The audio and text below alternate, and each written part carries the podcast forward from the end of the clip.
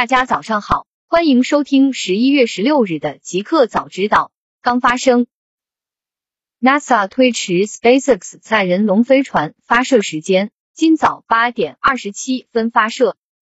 十一月十六日消息，由于天气原因， NASA 决定推迟 SpaceX 执行的龙飞船首次商业载人航天任务 C R E W 一。该任务原定在美国东部时间十一月十四日 十九点四十九分进行，新的发射时间为美国东部时间十一月十五日 十九点二十七分，北京时间十六日 八点二十七分。此次任务计划使用猎鹰九号火箭助推，搭载三名美国宇航员格洛夫、霍普金斯及沃克，以及一名日本宇航员野口聪一送上国际空间站，并停留六个月。财政部 R C E P 协定顺利签署，货物贸易自由化成果丰硕。十一月十五日，据财政部网站消息，二零二零年十一月十五日，区域全面经济伙伴关系协定 R C E P 正式签署。R C E P 成员国包括东盟十国与中国、日本、韩国、澳大利亚、新西兰。R C E P 是全球最大的自贸协定，十五个成员国总人口、经济体量、贸易总额均占全球总量约 百分之三十。R C E P 协定作为一个现代、全面、高水平和互惠的协定，由序言二十个章节，主要包括货物贸易、原产地规则、贸易救济、服务贸易、投资、电子商务、政府采购等章，以及货物贸易、服务贸易、投资和自然人临时移动承诺表组成。R C E P 协定货物贸易自由化成果丰硕，各成员之间关税减让以立即降至零关税、十年内降至零关税的承诺为主。自贸区有望在较短时间内取得重大阶段性建设成果。中国和日本首次达成了双边关税减让安排，实现了历史性突破。大公司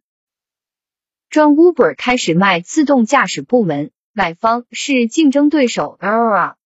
消息人士透露称，自动驾驶新兴公司 Aurora 最新估值约为二十五亿美元，正在洽购 Uber 的自动驾驶部门 A T G。关于交易的细节依然未知，但两家公司从今年十月就开始谈判了。去年，丰田、软银、电装联合向 Uber A T G 投资十亿美元 ，A T G 的估值达到了 七十二点五亿美元。但后续 Uber 经历了自驾车祸，被美国安全运输委员会定为责任方，前高管 Anthony Lewandowski 被判窃取 Waymo 商业机密罪成立等一系列负面事件后，Uber A T G 还能不能卖到这个价格就不好说了。互联网，吉米科技科创板 I P O 已提交注册。十一月十五日，成都吉米科技股份有限公司科创板 I P O 已提交注册，中国国际金融股份为其保荐机构。据招股书，吉米科技公开发行股票不超过一千二百五十万股，拟募资十二亿元。募集资金用于智能投影与激光电视系列产品研发升级及产业化项目、光机研发中心建设项目、企业信息化系统建设项目，补充流动资金。用户反映苹果 iPhone 十二 mini 锁屏触摸灵敏度问题，无法识别解锁手势。十一月十五日消息，据 MacRumors 报道，相当多的 iPhone 十二 mini 新机用户在收到手机后反映了锁屏灵敏度问题。具体来说，大多数用户在使用拇指从锁屏底部向上滑动解锁设备时，或者在锁屏上按下手电筒或相机按钮时，显示屏并不总是能识别按下或向上滑动解锁，使用其他手指似乎会好一点。另外，一旦 iPhone 十二 mini 解锁，灵敏度问题就会消失，不过目前还不清楚究竟是什么原因导致的这个问题，是硬件还是软件相关。苹果 MacBook Big Sur 正式版更新导致旧款机型变砖。